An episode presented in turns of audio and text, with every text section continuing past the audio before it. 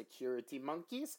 Thanks for listening to another episode of stateofsecurity.com, the podcast. And uh, before we kind of get started this time around, I just want to spend a quick moment introducing this month's topic.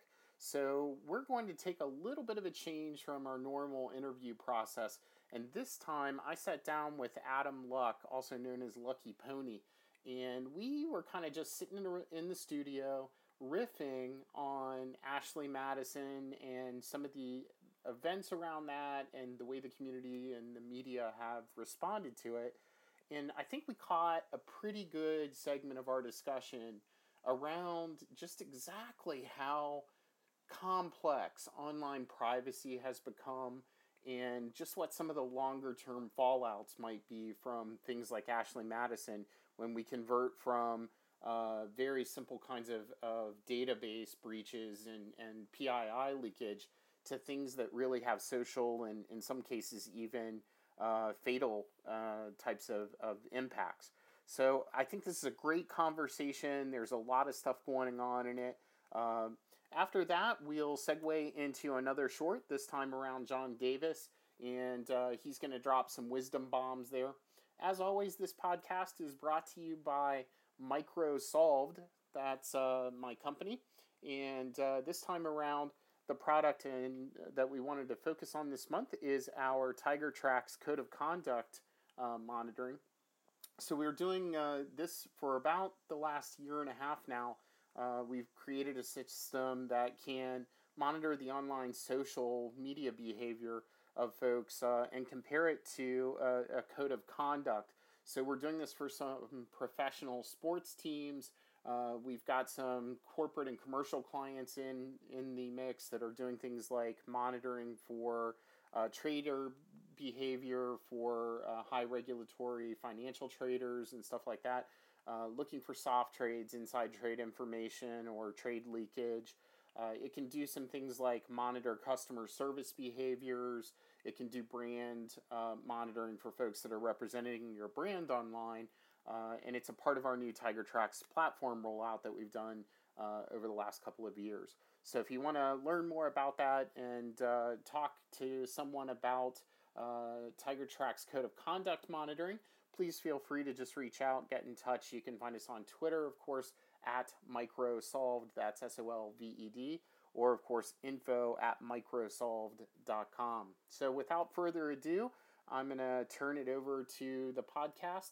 And coming right at you is Adam J. Luck and myself as we riff on what online privacy might mean post Ashley Madison. All right, I hope everybody's having a great time out there. Here it comes. See you soon.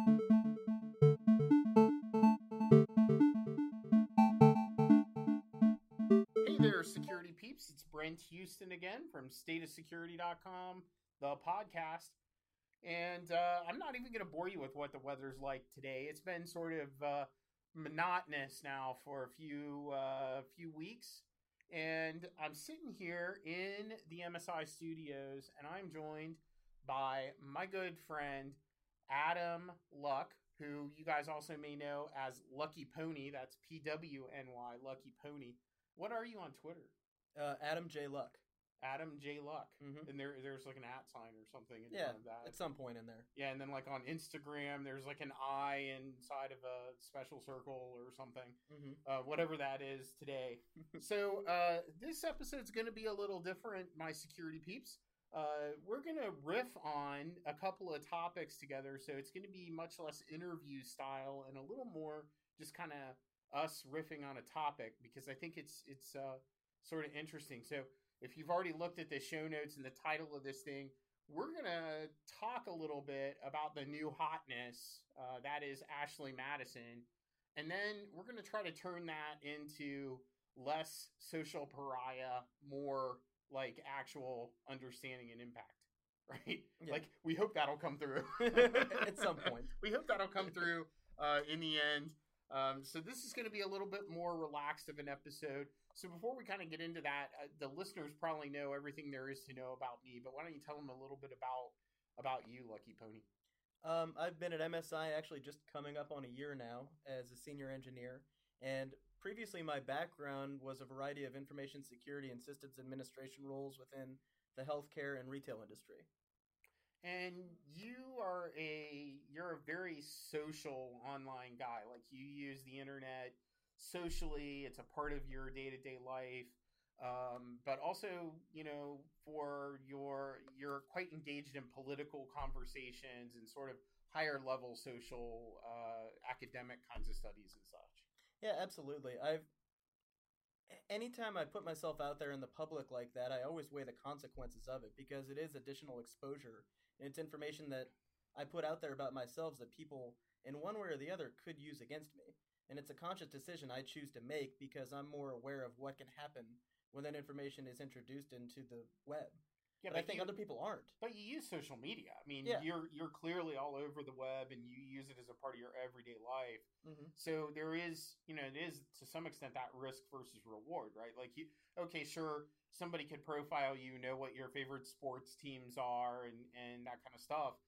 But at the same time, the reward that you get from having that content out there is is um, is greater than the risk that is going on. Yeah, absolutely. If it allows me to stay in touch with my friends and family and meet new connections, I'm okay with somebody being able to build a social engineering attack against me based on the information that I put out there. But for other people, they need to be aware of that risk every time they choose to display a photo of themselves at a restaurant or choose Yeah. to talk about their beliefs. And I don't think everybody's doing that. And I hope that people listening to this podcast, at least it gets into the back of their mind at the end of the day.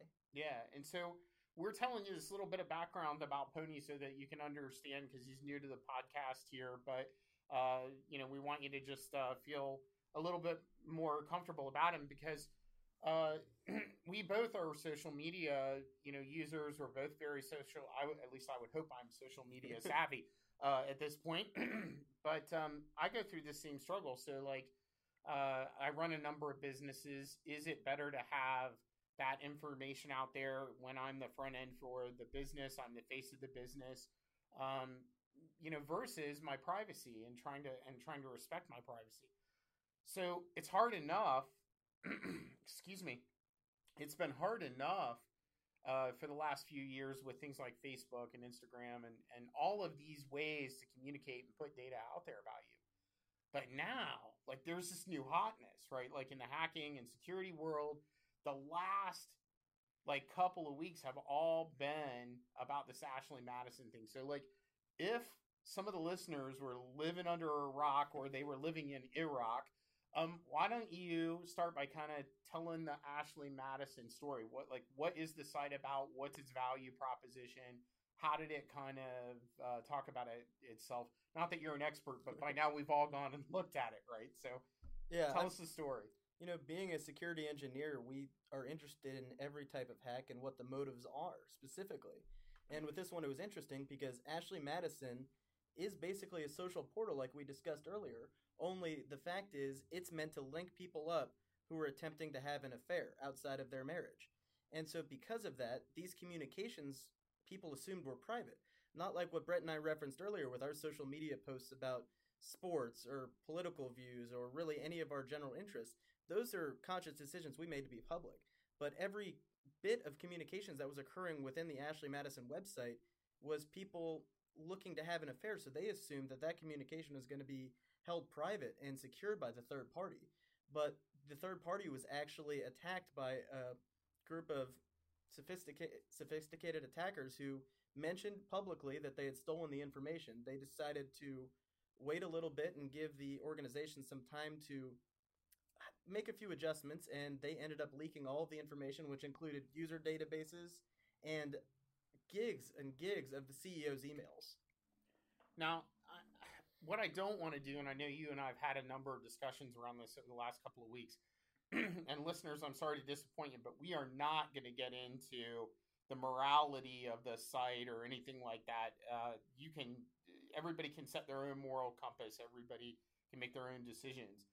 But essentially, what you have here is a social network, and this social network was based around, uh, let's say, the idea of more adult oriented content.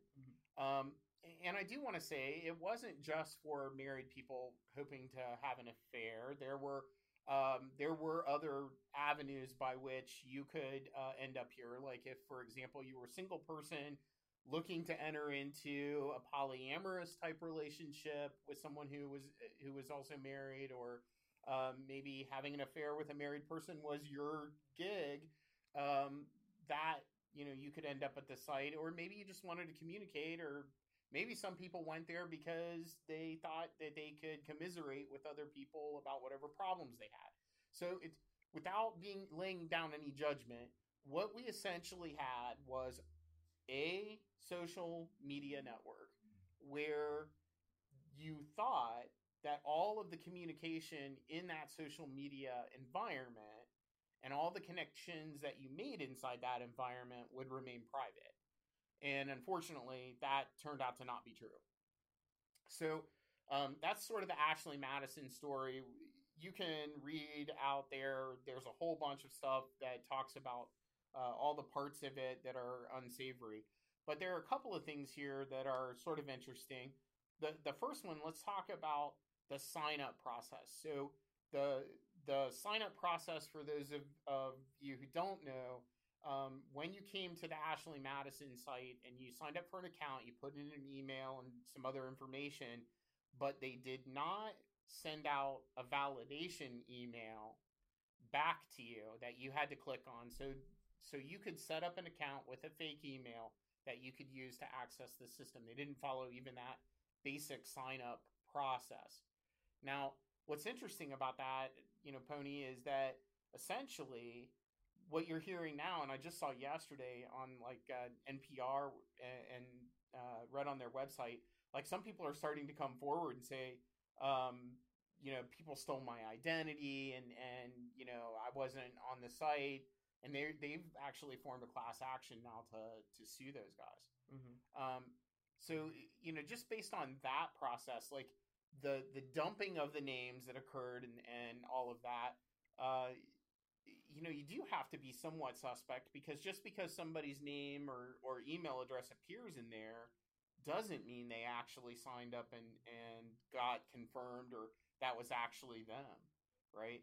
So what you know you're you're quite a bit younger than me. What is the feel amongst your peers about that? Has there been a lot of talk about what it means to appear in that that list of dumped people you know it's been interesting because a lot of the conversations that i've had with people in my age group are not oh is so and so on here or anything like that and passing judgments against them it's mostly around were they doing it during work hours were they using work equipment yeah. because just about everybody i talked to has had either a suspicion or incidents that have already been discussed at their offices. Because not only is it uh, making the company look bad from a reputational standpoint, but certain people in high profile roles, it makes them more likely to be blackmailed. Yeah. So you've got, so you have this situation though where they could have turned up. I mean, like Obama at whitehouse.gov was in there. Now, clearly, uh, it, it's irreverent to believe that uh, you know Obama went and signed up with his official government account and that he was a, a practitioner there.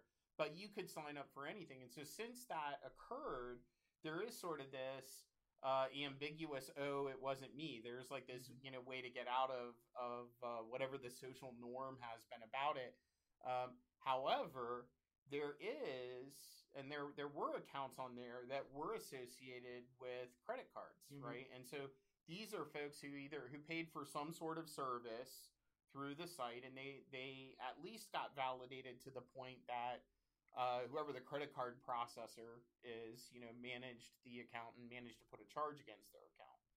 So when folks are, are looking at these dumps and and maybe they're thinking about you know checking to see whether it's people within their company or their friends, you know, there's a lot of that kind of ha ha ha, you know, was Bob on the list kind of stuff going around. Um, even if Bob turns up on the list or Mary turns up on the list, um, they, that doesn't mean anything, mm-hmm. right? In the in the beginning, right? Yeah, depending on what information stored about him, if you just have the name and email address, it's very possible it wasn't actually that person signing up. But like you mentioned, if their credit card information is in there, that leads to a higher like or likelihood that it was actually them. Now, the other information I'm going to be curious to see if it's leveraged more and more is the IP addresses that were stored. it stored your IP address when you signed up and I believe during the credit card transaction. Yeah. So that could also be another piece of evidence that ties it back to that individual that makes it more difficult for them to deny actually signing up themselves.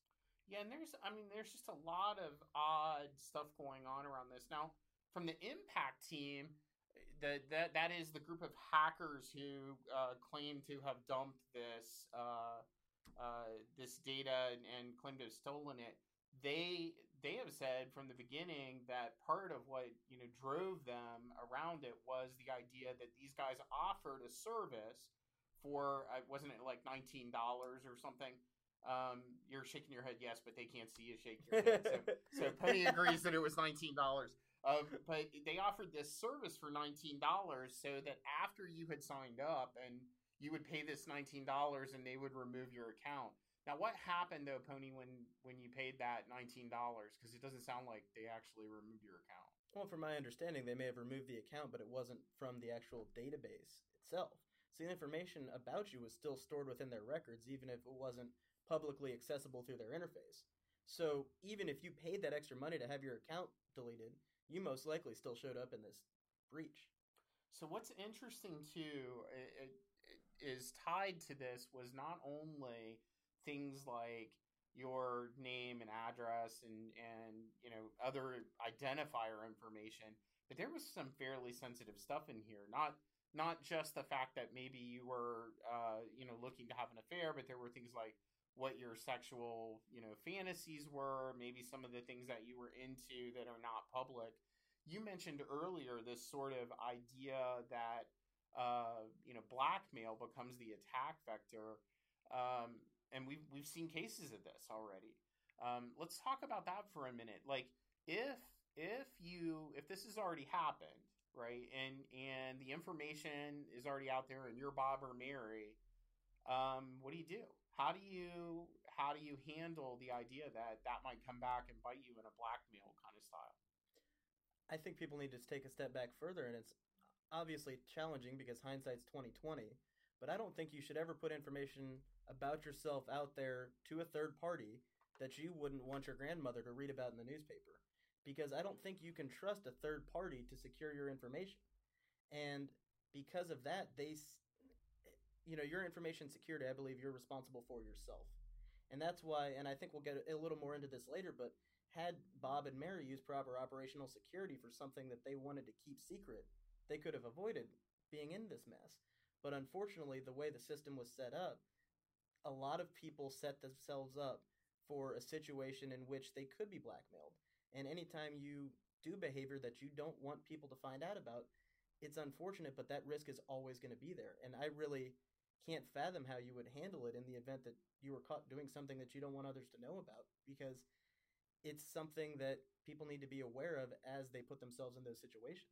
Yeah, it's true. It's very sad. I've had uh, I've had about four or five conversations in the last couple of weeks where people have come to me and said, "Hey, you know, my name turned up in this thing, and um, you know, what do you do?" And and you know, I guess I start the conversation with those those friends that have asked as, you know, "Hey, this is it's a little too late to do risk management."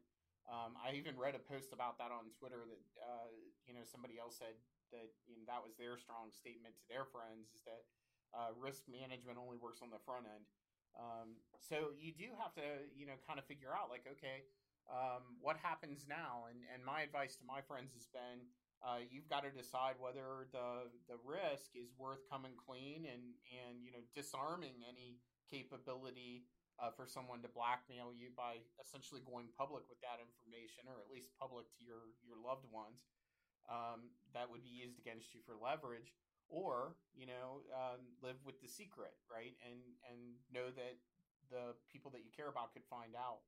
Um, but it is an unfortunate situation for a lot of people and I, I, think one of the things that has been very lost in this story is sort of the human impacts of it and um, you know with things like the target breach and and other traditional data and identity you know theft breaches sure some people had very painful experiences they you know had to spend a lot of time and money to get you know things figured out about their identity their credit card stuff but now you're seeing like impacts social impacts um, loss of friends loss of family um, loss of family cohesion. We're going to see divorces.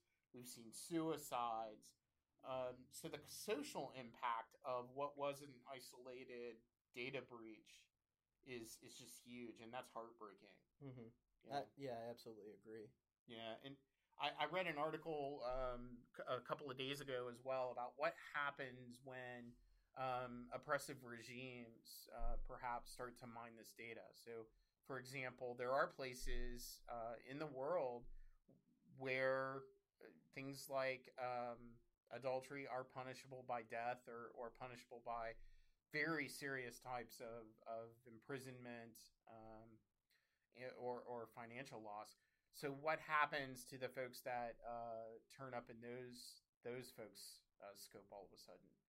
Um, so, you know, it does take what what we've always thought of as kind of this idea of data breaches as being an isolated oh, um, you know, you lost your identity, and and so now there's this like identity management process, and oh, there's this corporate impact process, but now we're starting to really see that turn social and and turn into real life. Yeah, I mean, it's definitely an interesting way to look at it because the way we've discussed certain data breaches around here, where if my credit card gets stolen, it really doesn't affect me a whole lot. It's a slight inconvenience and I get some free credit monitoring, but this, to people who were affected, is just a whole different animal. And, uh, you know, I, I'm not in a position to pass judgment on anybody for whatever it was they did and whatever position they were in life to sign up for a service like this, but, you know, their lives are not in a position where it was before this all happened. And the people that I really feel bad for, and there has to be a small percentage of individuals that did not sign up for this service. The name and the email address was input by somebody for whatever reason. And I can't imagine how frustrating that would be for an individual that is dealing with the consequences, like you mentioned, but didn't actually do anything wrong. They didn't actually Yeah. sign up for the service. And for somebody like that, I can't imagine how difficult this is because even if it somebody trusts you and says, I know you wouldn't have signed up for something like that, that would have to be incredibly frustrating. Oh, I'm sure it is, and and I think as we read some of the online accounts of these uh, of these folks and listen to the media, um, talk to them, it, it is incredibly frustrating and it's very painful, and I'm sure it's somewhat embarrassing and humiliating too, even if uh, even if it wasn't you, and then you do have the humiliation of the people who who it was, and I think one of the other things that are sort of disappointing to me is the almost sort of like glee in some parts of the security community and certainly in a lot of the public media to go through and name, you know, publicly shame and name people who are in the database uh, for whatever reason. Um, I was I was really disappointed as a human being, and certainly disappointed in the parts of the the uh, community that did that. I think there's a huge difference in mining that data uh, for commercial clients who ask, you know, or who uh, who maybe you're doing something like reputational protection for, versus uh, you've got some media folks out there who are literally looking up every local celebrity uh, from the person that reads the news to you know the local radio uh, DJs and just naming and shaming people left and right. And I just think that's I think it's awful. hmm Unfortunately, it's just the way that our societies become with certain behaviors like this, and it's a risk people take when they put themselves in the public eye. But I think it's important, and a lesson that we all can learn from this is be careful when you give your data to a third party. It's like we were discussing earlier with the risk reward of us being on social media.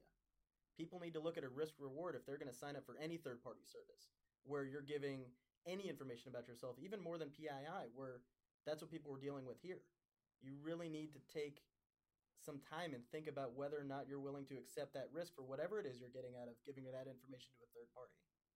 Yeah, and I think um, you know this sort of leads us to the the next topic to you know kind of not beat the dead uh, Ashley Madison horse, but just trying to come to fruition with an understanding of privacy online versus social impacts, and and this is huge because there are going to be more Ashley Madison sites. There are going to be more applications um, that come, you know, that that come into our lives where you're going to be able to connect to people um, in real time, and maybe you're gonna, you know, you're going to be able to uh, explore areas of your life that you would want to be private, and there's going to be this urge to do that. Mhm. Um, and maybe even it's maybe you know some psychologists and sociologists would argue maybe that's even a helpful urge, right?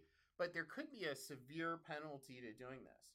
One of the things that comes to mind right off the bat, uh, you know, just on on Twitter recently, um, somebody was joking about you know what if Tinder is next? Um, you know, you've got this like hookup app out there uh, called Tinder, and you've got all kinds of folks, uh, you know, talking about and using uh, this social media platform for a variety of uh, sort of endeavors um, and and let's call it like new friendships Yeah. and uh, they're they're exposing a large amount of information about themselves and things that they enjoy in life and and certainly the things that they may not want other people to know are passing through this channel um, it makes for a very delicate target. But at the same time it maybe also fills at least a social need in that space. So you've got that sort of there might be value in it um, and yet at the same time it represents a very uh, risky sort of approach Yeah, I mean, it all goes back to that same core problem again. Even with something like that, that's a little less likely that people would judge, but still communications that you would want to keep private as an individual. It's still a risk people take when they sign up for that application. And even something where, let's just say you're a whistleblower and you sign up and give a notice about an organization you're working for, or some sort of agency that affected you in a negative way, and you want to give that communication anonymously and hope that it's going to stay anonymous, but heck, you still give your name, your phone number, and you're really putting that trust in a third party for something like that that's not near as bad of a situation as an Ashley Madison or a Tinder, but you're still putting confidential information about yourself in the hands of somebody else. And it's something that could negatively impact you if that information's leaked. And it's again something that people need to always be cautious of. And don't ever assume that a third party has your best interest in mind. Yeah, and even if they do, they could make a mistake. I mean, we talked about this at lunch the other day with a couple of other engineers. Um, it it certainly brings into sort of um, uh, question what about things like um, an Alcoholics Anonymous application or um, uh, something for helping people who are suffering from depression or schizophrenia or some other significant disease? Um, there are a lot of applications now that are moving to mobile platforms to allow um, patients to interact. Uh, but that's very private data. And yes, there could be support mechanisms involved with it, and there may be a social aspect to it. But at the same time, you have this risk that if, if not everyone knows that you have whatever problem it is that you're you're facing in your life, that that could become public. And that that has to weigh in the decision of are you going to take advantage of these applications. Now the sad part of that though adam is for some people that's going to mean not getting treatment. Mm-hmm. and and you see like how quickly the pebble dropped at ashley madison right how quickly the ripple effects go out into society. And so somewhere there could be people who are not getting treatment because they make this decision around it and that that's huge. So you really do have to sort of weigh that privacy versus social impact versus what are my needs? How you know how can they be facilitated? Um, if you're if they if there is someone out there who's struggling with those types of decisions um, where do they go to get help It's and it's a risk they take every time they go to visit the doctor too. If all that information is stored at the doctor's office and that is leaked somehow, or if they were an Anthem consumer and they know that certain prescriptions were being written to them, unfortunately, that's a risk they faced as well. And uh, the one thing I've noticed within my generation is we're less concerned about privacy overall, especially when I talk to my parents or other friends of theirs they're just scared to death somebody's going to get their credit card information or something like that. But I really see a lot of people in my age group that aren't as worried about that, and they aren't as worried about their social behaviors being leaked. You know, they're they they're open about the fact that they're getting mental health treatment and things like that. And I think we're going to see a shift as this happens. And I think I'm slightly older than the supposed millennial generation, but I really think with them, they're not going to care. And I think there's social media behaviors and things like that that are leaked out and archived going forward. I don't think that's going to stop people from getting employment or running for public office in 20 years. I really don't. I think people are going to just become accustomed to that. So you almost have to wonder if, like, the Minecraft generation is going to be, uh, you know, completely open around that sort of social norm.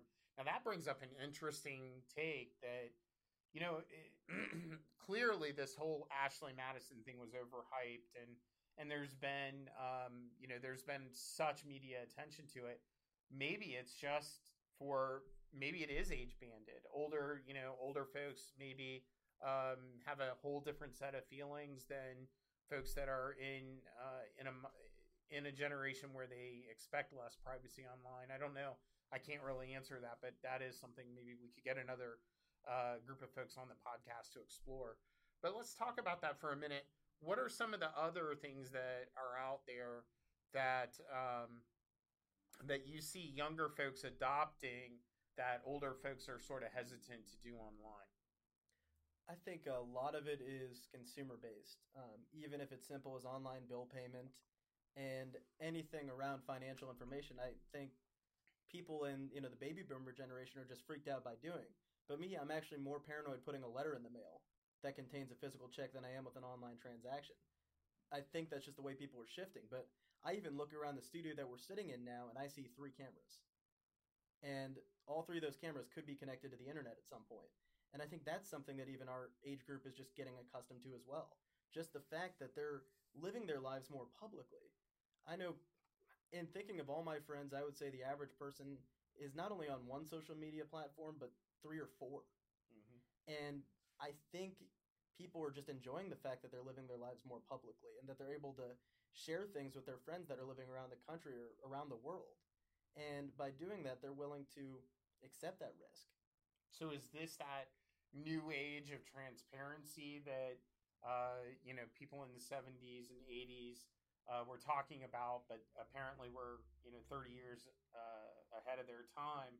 Do you really? I mean, do you feel like so much of their lives are lived through social media and with that exposure that that it extends that deeply that things like extramarital relationships or or sexual relationships before you know uh, when they're younger, do you think you really think those things are all becoming transparent socially?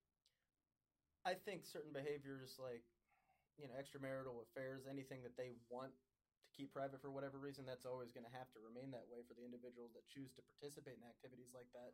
But I really think people in their day to day lives, for certain things, they just don't care.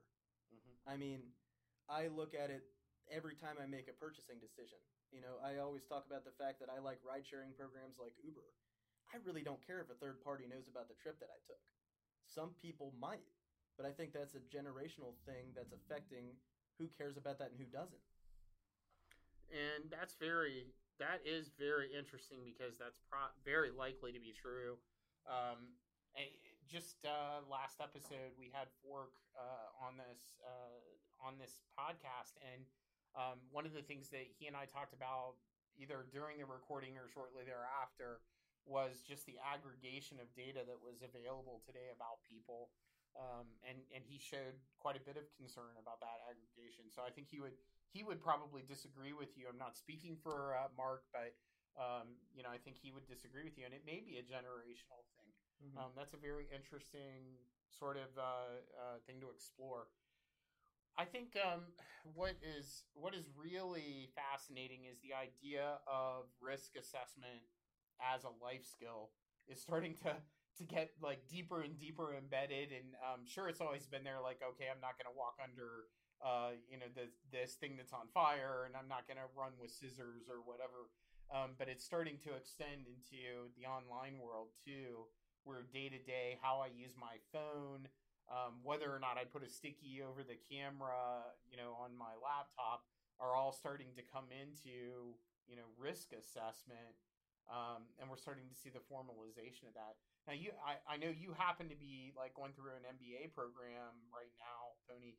Um, how much of that is talked about in that program? How much of is risk assessment, um, you know, discussed? Unfortunately, and I think information security as a whole isn't discussed enough at the college level. Um, and this is a whole nother topic that I think we could riff on for hours, but I don't think people make that conscious decision every time they sign up for an application or a service or anything. Um, but no, unfortunately, it's not really talked about much at a collegiate level. But I think people need to look at that more often. I was even considering signing up for a service the other day that would unsubscribe me from a bunch of junk mail. And I thought, wow, that's really great. And I started to look into how the service worked, and it actually looks through all of your email. And to me, I looked at the risk reward of that situation. As much as I hate spam, I wasn't willing to provide all of my email to a third party I know nothing about. Yeah, I mean that's that's a great example, but I and I know that like the it's it's not in the average college classroom. It's certainly not in the high school classroom. It's not even uh, in in younger children, younger than high school uh, classrooms. So it, it really is sort of a socially learned behavior. We've got to somehow start to teach younger people, uh, and hopefully that, that trickles upward in the chain about making better online decisions when it comes to privacy. Um, what would you say your number one online privacy concern is right now? Like, is it just how far your information has gone, or what? What is it that that really concerns you about online privacy? It's just interesting working in infosec as long as we have and it's always stereotypical but i think it makes us a little more cynical about privacy and because of that the whole thing just frustrates me because my data is in so many different places that are just completely out of my control and i know in certain cases how easy it is for an attacker to have it i don't have a number one overall concern and i think people are eventually going to have to take the attitude that no communication they do online is private to the person who's motivated enough for whatever reason that could want access to that communication, it can happen. And I think people are always going to have to accept that risk, even if they're sending a text message to their significant other. It's always a possibility that it could be leaked out there. Now, granted, is an attacker going to care that you send a text message to your wife saying you're running a little late and you'll be home in five minutes? Probably not. But it's something that you always have to be aware of. Yeah, and I mean that's a great that's a great point. I think we by far overestimate our privacy. I mean, heck, um, the OPM hack took the most sensitive of uh, identity records for you know for government employees and folks that had had clearances. Uh, their you know their very sensitive information uh, was completely compromised, and um, so if we can't protect that, how can we possibly believe that we can protect things like uh, emails and and you know the bulk of text information and and what you signed up for on a social network. It, it really is um, it, it really is a whole new paradigm that we're going to have to live with and and uh, come to terms with. I think one of the interesting talks that I've heard recently, there was a TED talk I listened to not so long ago that talked about how um, the ubiquity of the internet and, and internet access, what a you know boon that was to uh, general day to day life, but also what a challenge it created because literally now data is everywhere, literally everywhere. Um, it's in your pocket. It's it, you know it's uh, in the airwaves around you. It's up in space. It's every place, um, and that we have to find a way to like communicate to the next generation of folks and, and to you know business owners that we have to start thinking and paying attention to just where that data is, how it you know how it proceeds, and and they've got to make some decisions about what they're willing to tolerate. Yeah, that's absolutely true. I mean, it's a consequence that you always have to consider anytime you create data, one way or the other. And you know, I have friends and family that are still using the flip phone and trying to reduce the amount of sources that they give their information to because of that. So it's some people are taking one extreme all the way to where they don't want to give and allow people to have that risk. So it's interesting to see who's going to end up making that decision as much as they can and revert back to that state just because they're afraid of where all that data could go. It's just interesting to see. Yeah, and I have seen young folks. Um, I'll, I'll, give you an example. Um, I have a friend who has a uh, about a ten year old um, who is really really good at online gaming and and all of that. Um, but at ten, he still reads the terms of service of sites, and and he'll say, you know, no, I don't think I want to do that. I don't like the terms of service. So I think there are. I mean, I think there are folks out there paying attention. We just need to figure out how to like kind of make that more of a life skill. So let's let's switch gears for a minute. If you want to do some of these things online, or let's say you have to do some of these things online, right? Like, um, you shouldn't necessarily avoid getting treatment, mm-hmm. um, you know, for something that could potentially be a life saving or life changing event.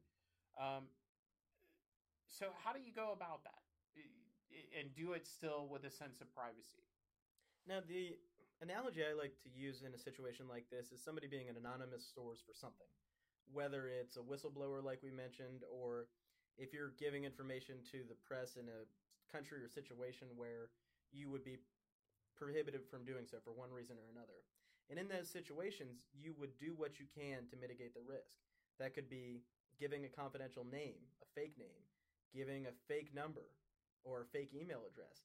Anything like that that would limit the exposure and limit the possibility of it linking back to you as an individual. So certainly, I mean, it's easy to go out and sign up for Gmail and use their web interface um, and make a fake account there. Um, you could use things like a prepaid Visa card to uh, link to that fake name to then turn around and, and create uh, at least a payment identity that you could uh, you could receive services with. Um, I I know there are folks that have bought second phones that they uh, essentially you know bought a, a, a pay as you go plan or a card where you, uh, use a card for data access um, and you pay with cash and they they're using some of that so you could use something like that to get treatment um, or to to do some of these things if if you wanted to. Um, you know, one of the things that you mentioned is uh, the fact that IP addresses might be recorded. Um, you know, you could always access the you know sites like this from somewhere other than home and work. Obviously, if you're uh, if if you're a professional person or pretty much you have a job in any field, um, you probably don't want to use your work email address for uh, any of these sorts of things, any things that you wouldn't want to be tracked back. Um, even using your personal email might be an issue, but certainly it is very likely that using your your professional email could be an issue, right? Mm-hmm. Absolutely, and anytime you make a decision like that, it's all about considering who it is that would benefit from that information if you're just an individual who's seeking mental health treatment for one reason or another, take a step back and realize who is actually going to benefit by learning that information. And most likely, they're not some sophisticated attacker with millions of dollars to throw at the problem. So you don't have to get that sophisticated with how you mitigate that risk of somebody finding out you're seeking mental health treatment. Yeah, or even in this Ashley Madison case, for example, had you just paid with a you know prepaid Visa that was linked to another email address. Um, even if that information leaked out, um, you know, it, it's easily uh, it's easily obfuscated that it was you from all but you know the most uh, high, you know the most intensive amount of of sort of data mining. Mm-hmm. So there are some of these simple steps that you can take around operational security or OPSEC stuff that seem really elementary. They are more hoops to jump through, but they do offer, you know, some basic levels of protection. Now, are they going to protect you against an oppressive regime? Um, you know, no. Are they going to uh, protect you against a, an attacker who is focused on uh, finding you in particular? Probably not, but they will certainly protect against this casual disclosure, like in the Ashley Madison thing. Mm-hmm. Um, so there are some things out there, and if one of the things if um, if you get on Google and put in operational security, uh, there's a, a, gentleman named the Grug, uh, G R U G G. Um, Grug is a former L0pht member, and um, he has has a great presentation and deck out there uh, for operational security, where he talks about OPSEC for hackers. Um, this is absolutely phenomenal. If you're semi-technical, uh, check that out because I think it it it really is amazing, and it'll give you uh, a good blow by blow of how to go about you know obfuscating your identity for some of these things. Mm-hmm. Yep. And I certainly would never hesitate to do those kinds of things to uh, you know to receive treatment or or anything like that.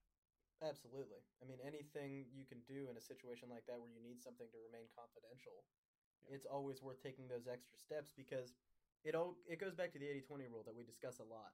Just doing a little bit can help accomplish a lot when it comes to using proper operational security procedures. Yep, and I do want to, um, you know, I want to be very upfront about the fact we've talked about, um, you know, different anonymous programs to get help. Um, we are not saying or suggesting that you, that everyone should do that to use those programs.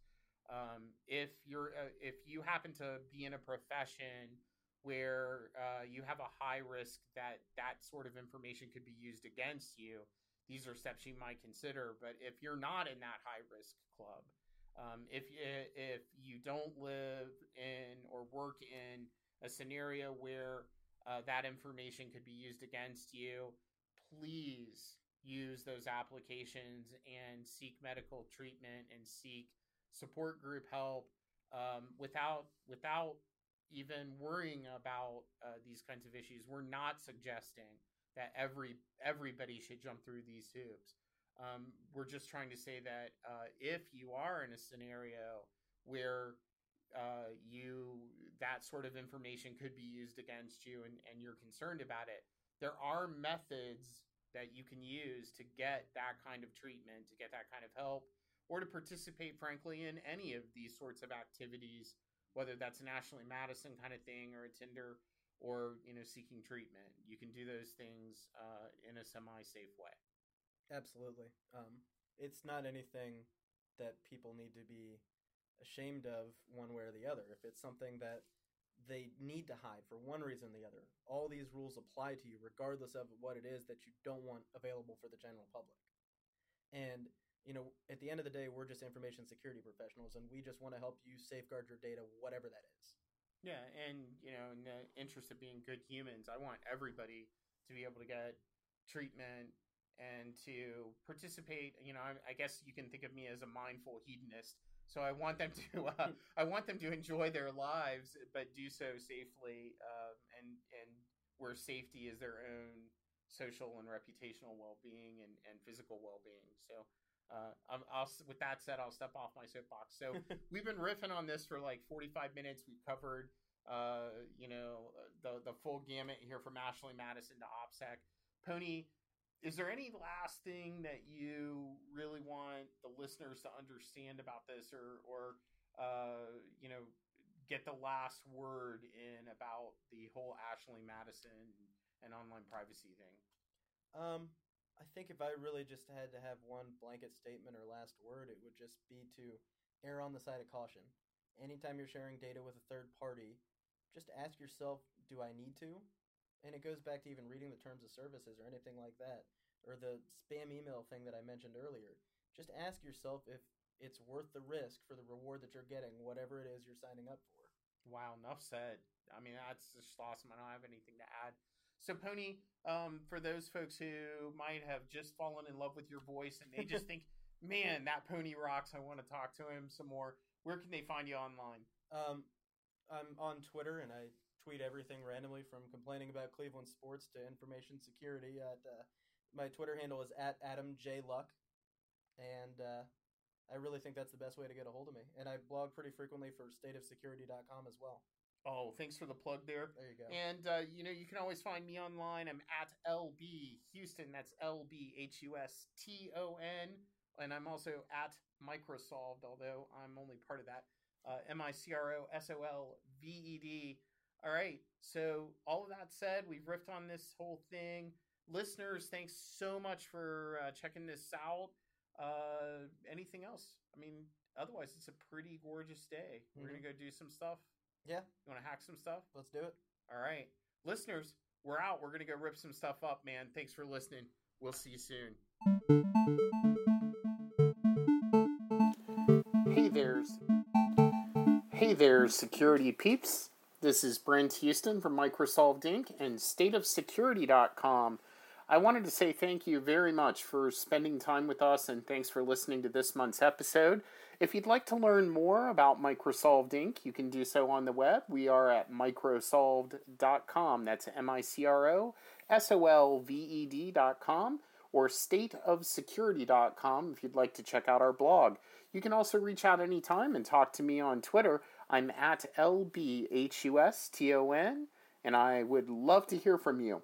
Microsolved is, of course, the sponsor of this podcast, and uh, they have a wide variety of security services from pen testing to application security to policy and process consulting, risk assessment, and a bunch of deeply technical uh, work all the way down to the circuit level of testing devices. So, over 20 years experience. If you're interested in security services, please check us out and uh, we'd love to talk to you. Again, that's microsolved.com, M I C R O S O L V E D. Until next time, thanks for checking us out on the stateofsecurity.com podcast.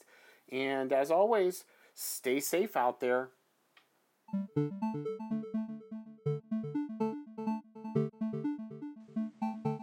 There, security peeps. It's Brent Huston from the stateofsecurity.com podcast. It's time for another State of Security short. And today is a wonderful day. It's been a fantastic afternoon. And I am joined by a return guest to the podcast. A lot of folks have asked for you to come back and spend a little bit of time. Thanks for joining us again with the podcast, John Davis. My pleasure, anytime. So I think I've been asking a number of folks over the last few months this kind of off the cuff question, and I know we've had no prep as with everybody else. So here it is. Just tell me off the top of your head, what is the number one thing that my listeners should be thinking about in their information security program today? I think the number one thing that they should be thinking about is the underlying fact that there is no 100% security. Because, you know, no matter how good you do, no matter what mechanisms you put in place, no security system is 100%. And because of that, I've been touting discovery, detection, incident response, I think is, uh, is one of the key things that's going to be happening in the future, especially since we have the Internet of Things and this pro- profusion of devices that are all Internet connected. And so uh, the fact that you're going to have incidents and the way to uh, avoid them, detect them, and deal with them, I think is going to become increasingly important as time goes by. Now, you know that's a very, very hard thing for information security people to do, right? Is essentially plan for failure. Absolutely. I know it's the toughest thing. It's the hardest thing to justify to the to the CEOs and the managers of business. I mean, when I walk up to them and say, "Remember, caveat number one is there's no 100% security." Well, they go, "Why are you hiring me?" we, but we have to do the best we can. Yeah. There's just nothing else you can do, and but we have to be realistic too. If you have unrealistic expectations of security, then you're just doomed to be disappointed. So this is a very interesting point. So you go into an organization, and on one hand, our job is to help them design the most effective, uh, most cost-effective, certainly, but most effective and efficient security program that we can. But on the other hand, we really have to say, listen, you can do all of this great stuff up front, and that's fantastic. You can focus on prevention, detection, even have really good recovery processes but you must still plan for failure and you've got to invest in response when that failure comes. Absolutely, absolutely. It just uh, if you have a good detection system, you have a good incident response system, you're uh, you're just going to put yourself a leg up. It, it's just being realistic is all.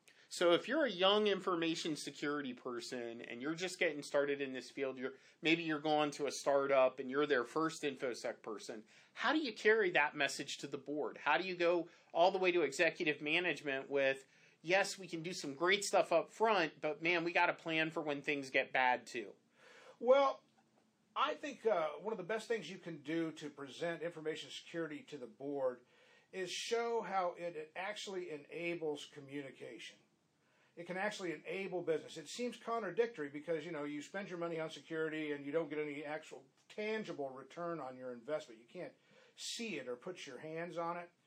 But good security, especially something like a good incident response program, does enable communication. It does enable, uh, it makes sure that only the right people are getting the information and not the right ones, or at least it helps do that. Nothing really ensures everything about it, but it's a big help.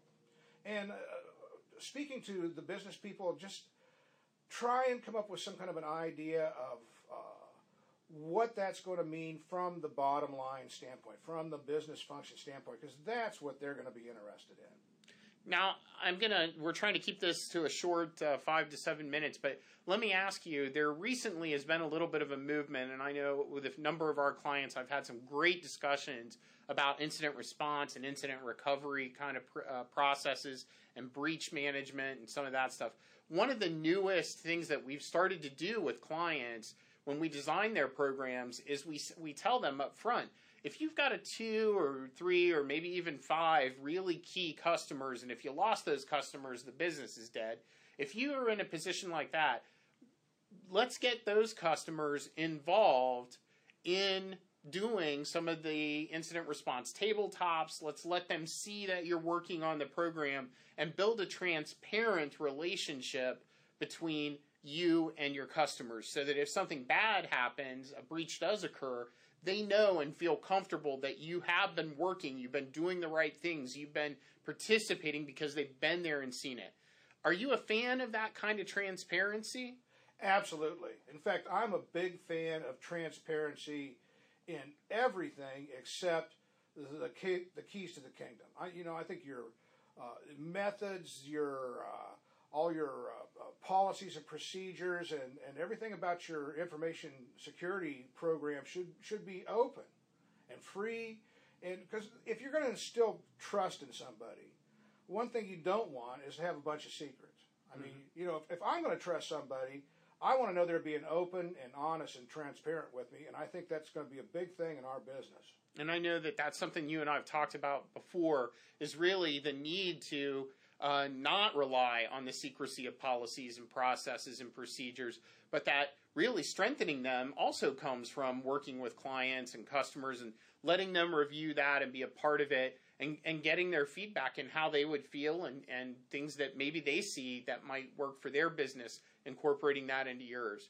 So I know we've talked about that level of transparency. and I'm glad to hear that you support that. And folks, listeners, if you're out there and you're thinking about building an incident response or a breach management program, we urge you to include this kind of communication with your customers. Uh, we think that it is expedient, we think it's prudent, and we think it's ultimately good for business. Absolutely.